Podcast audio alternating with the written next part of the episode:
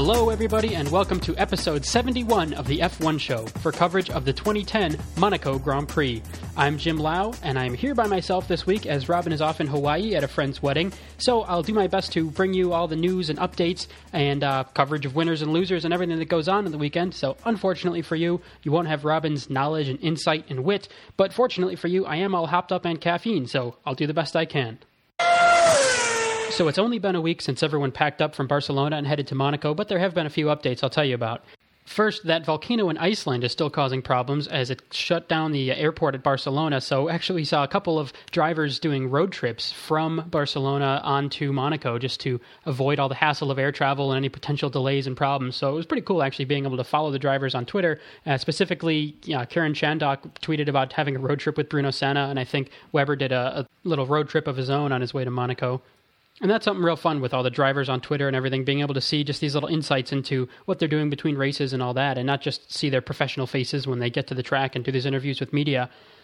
And the other off track excitement, if you can call it that, is deciding on a tire supplier for 2011. As we've talked about here before, Bridgestone has said they are no longer going to do F1 tires after this year, and there are three contenders for next year's tire supplies. Uh, could be Pirelli, Avon Cooper or Michelin. And right now it's looking like Pirelli is the favorite because of some, you know, they're doing some advertising deals and things like that. So it looks like the teams will have to pay less money to get tires specifically, but also get some convoluted profit sharing out of this whole advertising deal. So uh, not necessarily for the technology, but coming down to the money, it seems like Pirelli uh, is, the, is the favorite right now for supplying tires next year. And uh, there was a meeting this weekend with all the FOTA in Monaco. I don't know whether that was on a yacht or not, although since Flavio Briatore was not involved, I assume that it wasn't. But the teams are trying to officially decide on a supplier for next year, and they haven't yet done so. They were hoping to, to get that done, but uh, it hasn't happened yet. So as it stands right now, we're still looking at uh, Pirelli being the favorite, and we'll see where that goes from there.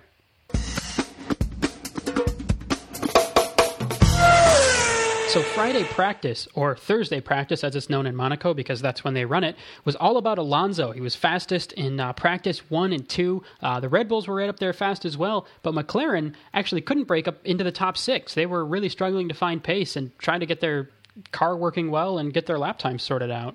So they've got some work to do this weekend everybody was worried about traffic in Q1 with 24 cars on the grid in Monaco. It's sort of the worst combination of lots of cars and a narrow and short track. But traffic wasn't as bad as people thought, and everyone seemed to be do a good courteous job of getting out of each other's way and so on. And at the end of it, it was the usual six cars down at the bottom.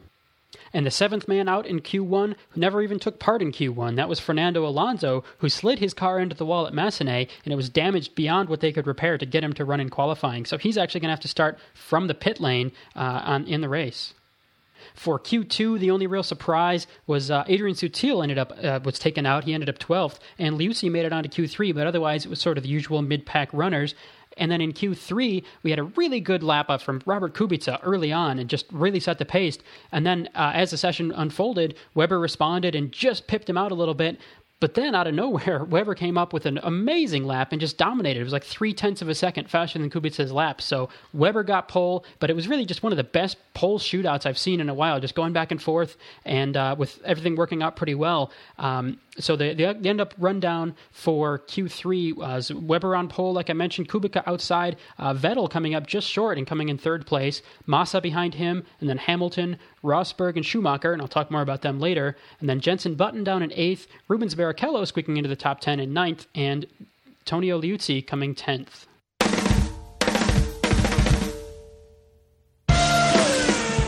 Mark Webber showed in qualifying that he knows how to get the best out of his car around Monaco, and he used that knowledge to control this race. A crash on lap 1 for Hulkenberg brought out a very early safety car, and Ferrari reacted quickly to bring Alonso in and get his mandatory tire change out of the way without losing a position. That decision paid off, and Alonso cycled up to sixth place as others in front of him had to pit. Just after that safety car, Jenson Button's engine overheated and caught fire. He had to retire, and that failure was traced back to an engine inlet cover being left on for his installation lap. That got things too hot in the car, and running behind the safety car was too much for that Mercedes lump to handle. Midway through the race, there were three other safety car periods. One was due to Rubens Williams being stuck pointed the wrong way on track after a failure and a crash, and another for a loose drain cover that never really turned into anything. The last safety car was brought out with three laps to go when Jarno Trulli and Karun Chandhok collided just in front of Webber in La Rascasse. but Webber made it safely through that carnage and went on to win the Grand Prix of Monaco. Just behind him was his teammate Sebastian Vettel, who passed Kubica in the first corner, and behind him was Kubica, who held on to third position for the remainder of the race. Then it was Massa, Hamilton, and Alonso, with Rosberg, Sutil, Liuzzi, and Buemi rounding out the top 10. Michael Schumacher was set to finish seventh, but made a pass around Alonso in the final corner of the final lap after the safety car pulled off, and Mercedes later found out there's a rule against that, and Schumi was penalized 20 seconds, which puts him 12th spot. So the big story this weekend has to be Mark Webber. He just did an amazing job of just had this race in hand every time. There were four safety car periods, and every time he was able to just get that lead back and keep things under control. And he's really shown everyone that last weekend in Barcelona wasn't just a fluke, but he really has figured things out and he's really just at the top of his game right now. So he's, you know, beaten Vettel twice and just doing a great job. And I'm excited to see Webber just continue to do well like this. Um, you know, we had been predicting Vettel this and all that, and I hadn't realized that it was uh, Red Bull has been on pole every race this season. They're just really dominating when it comes to a timed lap on their own, and they had those reliability issues early on but they're really getting things figured out. And it's you know too close to call anything specific for the championship. But as it stands now, Mark Webber leads. Uh, by virtue of having more victories than Vettel, who's only got one, but they've got the same number of points. So the Red Bull guys are really just dominant right now, and they're looking to just continue on that success and keep doing well. Uh, this momentum earlier in the season, I think, is really going to carry them on. And I'm happy to see them go forward with that and really just take that momentum on into Turkey and beyond. And while there's still a lot that can go on with the Drivers' Championship, Red Bull is looking really strong for constructors. They're 20 points ahead of Ferrari, and with two 1 2s back to back, you really can't do any better than that. But a lot of the early on track action came from Fernando Alonso, who, like I mentioned, started from the pit lane and had to work his way through the field. Everybody did actually make it through most of the first lap unscathed until Nico Hulkenberg got to the tunnel, but uh, Alonso had the benefit of starting from the pit lane, so if anything did go wrong in turn one, he would have been able to sort of zip around that and, and go on with his day. But that's a, actually saw some of the best on track action in Monaco was just Alonso in one of the fastest cars, uh, just dealing with all the back markers and so on, trying to find ways around these guys around the twisty streets of Monaco. So the HRT guys got out of the way, and it was no problem. He worked his way up those two positions, uh, but then got stuck behind Lucas di Grassi for I think two or three laps, uh, and you know was getting really frustrated because his car car was obviously so much faster, but he just couldn't find a way around. So uh, it could have been just a you know a, an attention grab from the Virgin team just to say, hey, we're on TV, we're being covered because you know this is the best on track battle. Uh, but at the end of it, it you know it's not really that terribly safe to to do so, just because it seemed like kind of asking for trouble with Alonso behind you, just trying to find any position he can to get around. And it's kind of an interesting question as a backmarker whether you should get out of his way or not. In one sense, you are racing for position just as he is. You're not lap traffic at that point. But in reality, it's almost a totally different race between the new teams as far off the pace as they are and the established teams, and especially Fernando Alonso, who really could have been on pole here and could have been right up there at the front. Uh, so as it worked out, the you know the Lotuses let him by, kind of me- medium easy. Um, but uh, yeah, man, di Grassi really took the fight to him, and it was it it could have been kind of cool for a couple laps, but I'm sure Ferrari was just really frustrated, and, and Alonso was obviously frustrated in the car to uh, you know be stuck behind a, a, much much slower car for that long. Uh, and then the other big controversy with Alonso this weekend was that pass in the final corner, final lap by Schumacher. So they're behind the safety car after this uh, this you know this crash three laps prior, and uh, the safety car did pull off the off the track at the very end of it, uh, you know, at the pit entrance, and then uh, Michael Schumacher and Mercedes sort of figured, uh, hey, we're under normal conditions at this point. It's not green flag race, I guess it's checkered flag racing at that point. But uh, hey, I can make a pass here. I can you know work my way around, and did pass Alonso.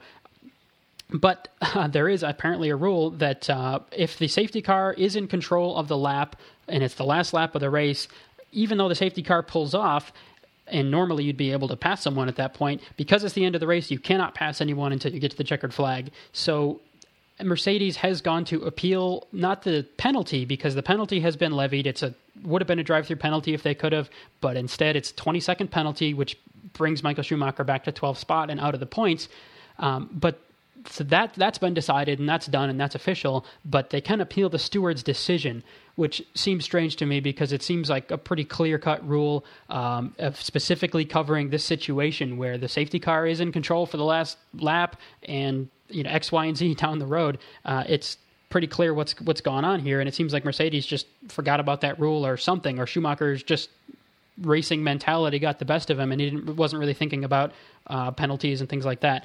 So that's you know one of the first penalties we've seen like that, and it's uh, you know whether this had anything to do with it or not. Damon Hill was on the stewards panel; he was the, the, driver advisor this weekend, so it puts him in kind of a funny position because it seems like a pretty clear breach of the rules. Yet I think a lot of people looking at this could say, "Oh, this is Damon getting his just desserts from 1994 and all this stuff," and I personally don't think I, that it's it has much to do with that, but it seems like a pretty clear um, violation of the rules to me, and I think it's it's fair. You know, I think Michael should have just stayed where he was, and he would have been better off. But the uh, the upshot of this is Sebastian Buemi does get a point uh, for his position in uh, in tenth. So hey, good for him.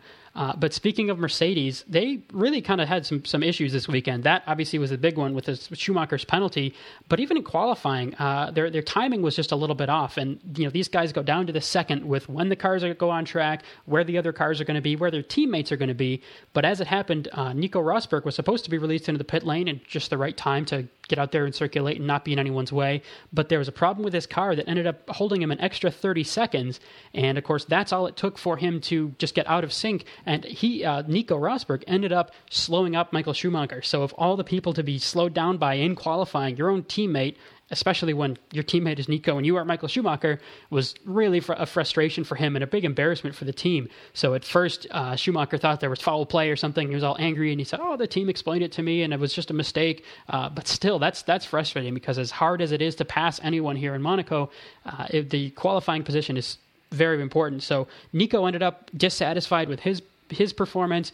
Schumacher was sad, was dissatisfied because he was held up by Nico, and you know they just it really kind of a challenge going on over there at uh, at Mercedes this weekend, and uh, it's it's tough. I mean, they're really trying to come good and, and do well, and uh, you know they they actually went back to the shorter wheelbase car and they're trying to get away from all these sus- allegations, I guess, that uh, the F1 show, among other media, was saying, "Oh, it's it's all the, the car is built to suit, suit Schumacher now, and Rosberg has to struggle because of that." And Mercedes is saying, "Oh, no, no, no way! It's just the way we do the front suspension a little bit differently." And they had to go back to the shorter wheelbase car to get the steering rack to work out, to get around the casino hairpin and all that stuff here. So I guess we'll we'll we'll leave that set. I guess we'll take the team's word for that for now, and and see where this goes going forward. But I guess this is just. I mean, they did get points uh, in from from Rosberg this weekend, but otherwise, it's pretty much a weekend to forget for Mercedes. Just these tactical errors, and they really just you know having egg on their face after after um, all the just the issues going on, and uh, and you know Nico was just probably probably about the worst I've seen him in terms of dealing with the media. Just kind of you know giving these strange interviews and talking about how he's in such a bad mood. And uh, in the during the grid walk, I, I watched the BBC coverage this weekend. So uh, Martin Brundle goes up and do you want to give us a sound bite? And Nico's just like, nope and I guess that becomes your soundbite if that's all you say. But it was just kind of strange, uh, out of character for Nico. Even though he ended up doing better than Schumacher, it's like he felt bad for holding him up and didn't want to relish in the fact that he was on the grid higher, or just felt like he could have done more. But it's uh, yeah, tough, tough going over there.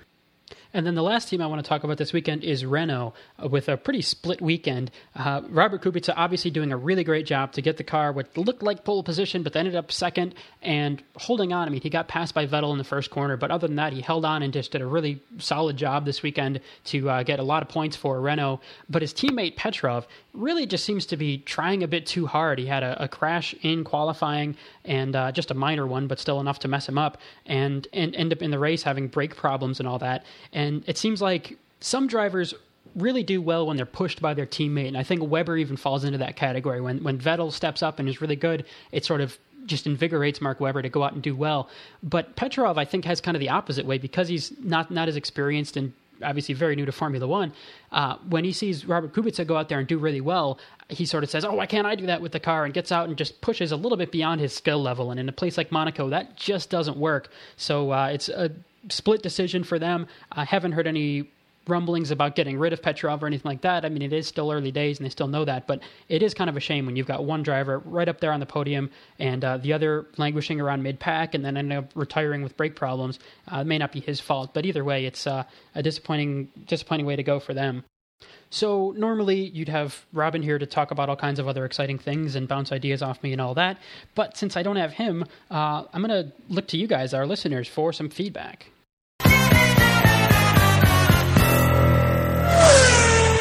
even though it's only been seven days since our last race and our last podcast, we've had plenty of good feedback from you guys. So I'm going to start with the comments people posted on F1Show.com. And I think it's safe to say we had a couple of uh, clairvoyant commenters this weekend. Uh, first of all, thanks for the comment, Michael Elms, but also Cam McGrath corrects me that I'm not right when I say Aussie. It's uh, you know pronounced Aussie, so that's good. He says this may come in useful for you when you report on Webber taking out the pole and the win in Monaco. Hmm. Also, Allison agreed that the Oz anthem is, uh, you know, just a bit dull. And she says the lyrics aren't great either, but it does improve when sung to the tune of Gilligan's Island. So we'll have to try that sometime. And then uh, Stian Johansson, thanks for the for the comment. And David Buckley was uh, talking about our, our, comments about Schumacher being an old man holding up traffic on his Sunday driving, uh, but also talks about how Damon Hill was the you know monitoring Monaco with the stewards this weekend, and says hope he finally gets his own back on Schumacher and obviously we uh, we know how that turned out. So uh, you know, good comments from you guys. Uh, but also on Facebook, we've actually gotten up to 594 people as fans of us or who like us or whatever you want to call it. Uh, and I would love to see that in 600 or 650 or whatever. So if you can tell a couple of your buddies about you know about us on Facebook. That's what Facebook's all about. You can recommend us and all that. And uh, I re- really appreciate having people on there. We've got a great com- conversation going on every time uh, there's a race weekend or anything going on in between races. So definitely check that out if you're not part of that. It's uh, facebook.com/slash F1 show. And I want to thank uh, Chris Jones, Will Carver, and the ever present Paul Peard for posting some various articles and videos and things on the page not the least of which was a failed donut by Ricardo Rosset at, uh, at Monaco in 1998. So go check that out if you haven't already. And I want to thank Matthew Venard, uh, Ian Dybel, and Christopher Kay for their nice comments about the show. I posted a link on the Facebook page a while back about the Cipher Group hoping to join the 2011 grid. It's a, uh, a, a U.S. based collective of engineers or something. Uh, that's anyway, they're trying to be an F1 team in 2011, and uh, we had a question on Twitter from Sandy: Is there space for another team? And they had talked previously about having obviously USF one on the grid this year, so I think FIA is and, and FOM are open to more teams in F1 but also we're not sure that all the teams that are in there this year are going to continue on to next year. Uh, hopefully, budgets and everything are getting better as the recession and everything is freeing up things, and uh, more teams are, are, looking forward to it. But there could certainly be some fallout this season from how far these cars are off the pace and uh, all these huge expectations about coming into F1 and doing well that haven't come true as, as much as they would have liked. But then again, there's some other rule changes coming in and tire changes, obviously, that uh, will shuffle the whole thing up. So it's hard to say, but certainly it's worth keeping a track of who's submitting their bids and what's going on with that. And, uh, you know, I just want to let you guys know what's going on out there. Also, Cameron McGrath uh, on Twitter agreed with me about the drive of the day in qualifying really be from Kubica. I mean, Webber did a great job to get the car out there and just dominate over everyone else in terms of a lap time. Uh, but Kubica, and what has to be said, is an inferior car. I feel like got that car higher than where it deserved to be, splitting the, the factory the factory Red Bulls, nice the customer Renaults in, in terms of the Red Bulls, and uh, just a great job from him. And it's got to be a big boost to Renault in spite of what's going on with his teammate. So, as we mention every time in the show at this time, visit us online at f1show.com. You can comment on the post right there. You can play shows, look up old shows, and see how wrong we were with our predictions and all that um, right there on the site. Uh, also, twitter.com slash the F1 show or facebook.com slash F1 show. however, you like to connect with people and podcasts and everything else going on in the internet, connect with us, and uh, we really appreciate it. Trivia, trivia, trivia, trivia, trivia. Alrighty, so it's trivia, and let's start as always with the question from last week, which was when and where is the first place that the term Grand Prix was used and then during the course of recording the show, Robin added in terms of motor racing because when he first asked me that question, I brought up uh, something from the 1800s in France, um, talking about a you know horse racing and all that. And he said, no, no, no, that's that's rubbish. So he amended it to be uh, in auto racing, and the answer was the 1901 Pau Grand Prix in France, and uh, it's actually a race that is still held today. And the lap record holder for that Grand Prix is actually Lewis Hamilton from his Formula 3 days, and that is a lap time of 1 minute 11.3 seconds. And the one fan who correctly guessed that was Cameron McGrath. Man, you are showing up everywhere today, but uh, good job for that. And I wouldn't have known either, I guess, if I hadn't uh, looked it up. And speaking of looking it up, I have looked up a new trivia question for all of you. So, Turkey is the next race, and it's one of the few counterclockwise or anti clockwise circuits on the F1 calendar with primarily left hand turns, which you know, we're fami- real familiar with here in the US from NASCAR, among other uh, oval series. But uh, can you name all the other anti-clockwise slash counterclockwise tracks on the calendar this year. I'm not even going to tell you how many there are. That's part of the challenge. Is uh, what are all of the primarily left-hand counterclockwise circuits on the calendar? And you may answer in the form of a tweet, Facebook message, email, carrier pigeon, whatever. And uh, there you go.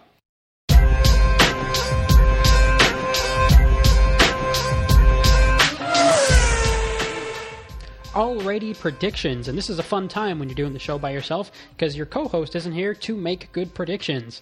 But just kidding. No, he actually called me and did make predictions, even though he had not yet seen the Monaco race. So we'll, we'll get to that in a minute. But to recap our predictions from last race, I personally predicted that there would be 10 cars out of the race, kind of as a joke, but there were 12, so I was actually kind of close on that. And I had Hamilton on pole and Webber for the win, so I actually got one right in terms of Webber, uh, and then not quite there with Hamilton. Uh, Robin had Vettel Vettel, which was a reasonable guess, but didn't turn out to be correct either. Um, and the statistical or the heuristic uh, stat model did actually get it right, of course, with Webber's back to back dominance, with uh, predicting, you know, just from what happened last race to this race, Webber on pole, Webber for the win. So let's see how that breaks down for points. All right, looking at this, carry the one, subtract the results. Oh, I still lose. Oh man. So uh, again, I end up with four points. Obviously, I had Webber right for the victory, but uh, Hamilton qualifying fifth. I get four points. Robin gets three because Vettel was pretty close, and uh, as I mentioned, the statistical model having zero. So man, Stat model wins. Robin second. I'm third. I guess I owe the stat model a Coke or something. Uh, as for fan predictions, Will Carver predicted Button on pole and Button for the win, and he ends up with 29 points. Ouch. Although I will say, Jacob Macri had Webber Webber, zero points. Jacob gets a Coke. Stat model gets a Coke. And everybody's happy. We had a lot of other fan predictions, and I think everyone had great fun. Uh, anyone who picked Alonso, obviously for pole, ended up uh, losing badly this time but that's how it goes, and it's just all kind of fun, and that's how we why, why we do the predictions anyway. Uh, for new predictions, uh, Robin called me, and knowing nothing about this weekend, uh, predicted button on pole and button for the win in Turkey. So he's not here to explain why, but he did, and uh, that's that's fine. I guess he's you know thinking they'll get all the all their uh, inlet cover engine inlet cover removal strategy all sorted out by next weekend, and uh, we'll or two weeks from now, and we'll have all that up to speed. I am going to go a little bit differently. I was just looking up the Turkish Grand Prix and seeing who's the most dominant there, and that is Felipe Massa. And I feel like that Ferrari is just knocking on the door of the Red Bulls, and they could put it together to be fast enough to actually take pole. And the way these things have been going, I think he will take that pole to victory. So I'm going to put down Felipe Massa, pole, and for the win. And as ever, let us know what you think in all the variety of ways I've mentioned, and we'll see how we all do. Hopefully, this show was listenable for you. I know I'm by myself here, and uh, it's not quite as exciting without two voices and all that, but uh, I've had fun, and we will be back at full strength in two weeks' time for Turkey. So until then, I'm Jim Lau. Have a good one.